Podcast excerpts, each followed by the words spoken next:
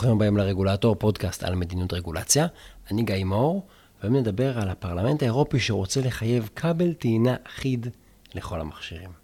אתם בטח מכירים את זה, אתם מבקשים מטען, ומישהו נותן לכם את זה, ואז אתם אומרים, אה, זה מטען של אייפון, לא משנה, יש לי טלפון אחר, זה לא מתחבר בכלל. נראה לי זה קרה לכולנו לפחות פעם אחת בשנה האחרונה. עכשיו, לכולנו יוצא להיתקל בחוסר הנוחות הזה בגלל שחברות שונות משתמשות בכבלים עם חיבורים שונים. וכל מכשיר יש לו את החיבור שלו. אבל זה נפוץ במיוחד בטלפונים ניידים, אבל גם בלפטופים הדבר הזה מאוד מאוד מציק, ולא חסרים גם דברים אחרים. ב-2009 היו בשוק 30 מטענים שונים. המצב הזה השתפר לאט לאט, והיום אפשר להגיד שיש שלושה חיבורים עיקריים. יש את, ה, יש את ה micro USB, שזה הטרפז הזה עם שתי הבליטות. יש את ה Lightning, שזה החיבור הייחודי של אפל, ויש את חיבור ה-C-Type, שזה החיבור החדש שעובד לשני הכיוונים, שהוא לא משנה באיזה צד חיברתם אותו, זה עובד. עכשיו כמובן שאפשר לטעון שמספר המטענים מצטמצם בלי רגולציה, אז תראו איזה יופי ולא צריך שום התערבות, אבל נראה שחברת אפל לא כל כך מתלהבת לוותר על המטען הייחודי שלה. לפני שנה, הפרלמנט של האיחוד האירופי העביר החלטה שקוראת לנציבות, שזה הממשלה של האיחוד האירופי, היא קוראת להם לקבוע רגולציה שתחייב חיבור אוניברסלי למטעינים של כל המכשירים. כמובן, כשאנחנו מדברים על השוק האירופי, אנחנו מדברים על שוק של יותר מ-400 מיליון איש. זה משמעותי, אי אפשר להתעלם מזה. אז למה לחייב כבל אוניברסלי למטען? העניין הזה של כל מיני חיבורים וכל מיני כבלים, הוא לא רק מעצבן, זה לא רק חוויית משתמש. יש פה גם עניין תחרותי. כי אם כל המכשירים שלכם עובדים על אותו ממשק ומבוססים על אותם כבלים, יהיה לכם קל יותר לעבור לחברה אחרת, נכון? האסטרטגיה של אפל במובן הזה היא לבנות מכשירים מעולים, אבל שלא מתממשקים לשום יצרן אחר. זה בעצם אסטרטגיה של כלוב מזהב. וזה גם קצת מזכיר את המצב בשוק הסלולר לפני בערך 15 שנה, לפני רפורמת ניוד המספרים. היה לכם מספר טלפון, ויכולתם נגיד לעזוב את אה, סלקום, אבל אז הייתם צריכים גם לוותר על מספר הטלפון שלכם. וזה אומר שתצטרכו להודיע לכולם שהחלפתם מספר, ואנשים לא ידעו להשיג אתכם, וזה מאוד מאוד לא נוח, אז אתם מעדיפים להישאר. אז החברות כמובן ידעו את זה, והם בנו על זה שהטרטור ימנע מחלק מהלקוחות להחליף חברה, וזה יקטין את התחרות. אותו דבר בדיוק עם הכבלים של המתן, זה חסם מעבר. עכשיו, זה ממש לא חסם מוחלט, כמו שהסיפור של ניוד המספרים, זה לא באמת חסם מוחלט, הם יכולים לעזוב את סלקום. אבל זה הופך את זה לפחות נוח, וזה מקטין את המעבר בין מתחרים. עכשיו, חוץ ממה שכל התחרות, יש פה עוד עניין, שזה מה שלדעתי מעניין את האיחוד האירופי, שזה השיקול הסביבתי. ההחלטה של הפרלמנט מציינת שכל תושב של האיחוד האירופי מייצר בממוצע 16.6 קילו של פסולת אלקטרונית בשנה. ואם אתם עושים את המכפלות, מבינים שמגיע פה בסך הכל למשהו כמו 12.3 מיליון טונות של פסולת אלקטרונית בשנה. זה זיהום רב ודי מיותר. והטענה של הפרלמנט של האיחוד האירופי זה שהיום בגלל ריבוי אמצעי הטעינה, הצרכנים רוכשים יותר מטענים וכבלים בהשוואה למצב עולם שבו היה מטען אוניברסלי אחד. אם תיכנסו לאתר רגולטור.אונליין, תראו אפילו ציטוט שהכנסתי שם מתוך ההחלטה של הפרלמנט האירופי.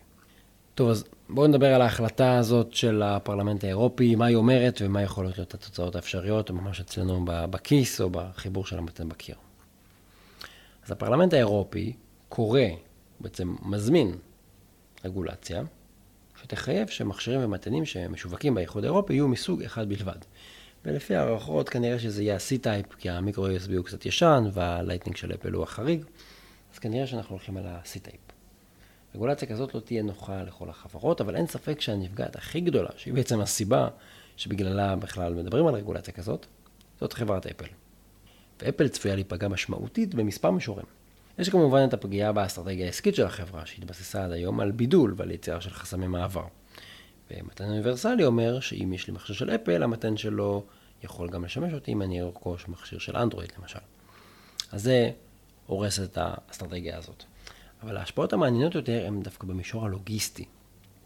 תראו, אפל, כמו ליתר החברות, יש לה מלאי של מוצרים על המדף. יש לה גם טלפונים סלולריים שכבר בשוק או בחנויות, וגם יש מטענים שנמצאים, נמכרים כבר. עכשיו, כל אלה יהפכו להיות לא רלוונטיים ברגע שיהיה אסור לשווק אותם באיחוד האירופי. אז אם יש היום, ייצרנו אייפד או אייפון שיש לו חיבור Lightning, ואחרי שבוע אומרים שאסור לשווק אותו, אני בבעיה, אני לא יכול למכור אותו. אז צריך לזכור שהאפל היא לא עובדת מהיום למחר, כן? יש פה אה, שרשרת אספקה. המלאי שלה לא נמצא רק בחנויות, יש לה גם מחסנים, יש לה מפעלים שמייצרים היום, ויש לה הזמנות עתידיות. יש לה שרשרת ייצור שלמה, ויש לה חוזים מול היצרנים ומול הספקים, עם מלאי שלם, שגם של הטלפונים והמכשירים עצמם, וגם של חומרי גלם, כדי לייצר טלפונים ומטענים עם חיבור Lightning גם חצי שנה ושנה קדימה.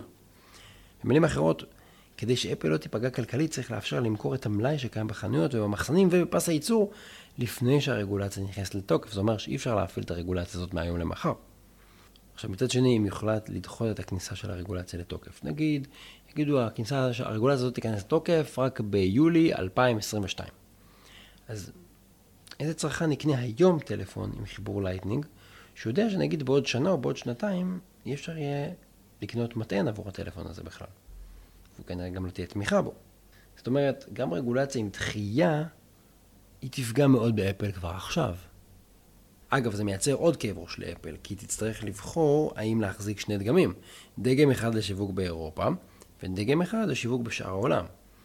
צריך להגיד, פס ייצור כפול ומערכת שיווק כפולה, זה דבר יקר להחריד. זאת אופציה אחת שאפל אולי תעשה, ואופציה שנייה שאולי תבחר בה, זה אולי פשוט תגיד, אני נכנעת, אני עוברת לייצר רק מכשירים שמותרים באירופה, וזה אומר שהאירופאים ינצחו אותה והיא תמכור בכל העולם רק מכשירים עם החיבור שמותר באירופה. אמרתם קודם, אירופה היא שוק של מאות מיליוני צרכנים, אי אפשר להתעלם ממנה. אבל לעומת ישראל למשל, שהיא לא מספיק גדולה, כדי לקבוע כזאת רגולציה, היא לא תשפיע על אפל. אם ישראל תגיד לאפל, אל תשווקי ככה וככה, יכול להיות שאפל תגיד, טוב, ביי, אני לא מוכרת אצלכם כבלים של מתנים ו- וטלפונים וסוגר את העניין. אני חושב שפה נכנס גם הרעיון הזה של חדשנות. בין אם זה רגולציה חדשנית ובין אם זה חדשנות רגולטורית. כי השיקול הכי מעניין פה בדינמיקה מול אפל זה חדשנות. הרגולציה המוצעת היא רגולציה של תקן תהליך. היא מגדירה ממש מפרט טכני, היא אומרת איך לעשות משהו. היא לא אומרת מה התוצאה הסופית, היא אומרת לי את הדרך. כמו שהסברתי פה בפרק בעבר, תקני תהליך הם דרך די בדוקה לחסל תחרות והתקדמות טכנולוגית. כי אם האיחוד האירופי מחייב את כל היצרניות בשוק הטלפונים והמתנים לעמוד במפרט של C-Type, אז הוא לא מאפשר לנו את הדור הבא של החיבור. נכון? תחשבו רגע אם לפני חמש שנים הוא היה מחייב את כולם לעבוד עם המיקרו USB, אז ה-C-Type לא היה בא לעולם, ובטח שלא היה תופס אחיזה, כי אסור, כי אין דבר כזה C-Type, יש רק מיקרו USB. אז כשהאיחוד האירופי קובע רגולציה כזאת, אם הנציבות באמת תקבל את ההמלצה, הוא חייב לוודא שהוא לא חוסם חדשנות ולא חוסם קדמה טכנולוגית בזה שהוא נועל אותנו למפרט טכני, שהיום הוא נחמד והוא טוב והוא נכון, אבל אני בטוח שבעוד עשר שנים, אולי אפילו תוך חמש שנים, החיבור הזה אולי יהיה לא רלוונטי ונצטרך להתקדם הלאה. עכשיו, הדיון הזה על הדור הבא של הטכנולוגיות ואם הרגולציה מאפשרת אותו, הוא מתחבר לעוד משהו. הוא מתחבר לכל מיני שמועות שרצות בתעשייה. יש שמועות שלפיהן אפל פשוט עומדת לדלג לחלוטין מעל הרגולציה הזאת ולבצע מהלך סופר חדשני. יש כאלה שאומרים שאפל הולכת לעבור באופן גורף לטעינה אלחוטית של כל המכשירים שלה. וככה במכה אחת היא חוסכת מעצמה את כל הדיונים על כבלים, כי היא פשוט לא תשתמש בהם. היא אומרת, אין יותר כבלים. הבנתי, תודה, שלום, אני טוענת רק על אלחוטי, אל תדברו אותי בכלל. במצב כזה אפל תוכל לייצר את מכשירי הטעינה שלה, שיהיו כמובן ייחודיים ולא דומים לשום דבר אחר, והיא לא צריכה להתעסק עם הרגולציה הזאת של כבלים בכלל. אתם מבינים שאם אפל תעשה מהלך כזה, זה אומר בעצם שהיא משחקת שחמט עם הרגולטור האירופי. וזה אומר שהאיחוד האירופי צריך לחשוב שני צעדים קדימה. אולי כדי לקבוע רגולציה שתהיה באמת אפקטיבית, הם יצטרכו לקבוע גם סטנדרטים למכשירי הטעינה האלחוטיים. זה לא העניין כרגע, זה לא האישו, אין המון מכשירים שנתמכים, אבל לשם השוק הולך, ואולי אפל תחליט לדלג בדיוק למשבצת הזאת. אם האיחוד האירופאי לא יעשה את זה, אולי הרגולציה שלו רק יזיז את הבעיה למשבצת אחרת, והוא לא יפתור אותה. הוא לא יפתור את השונות בין ציוד של חברות שונות.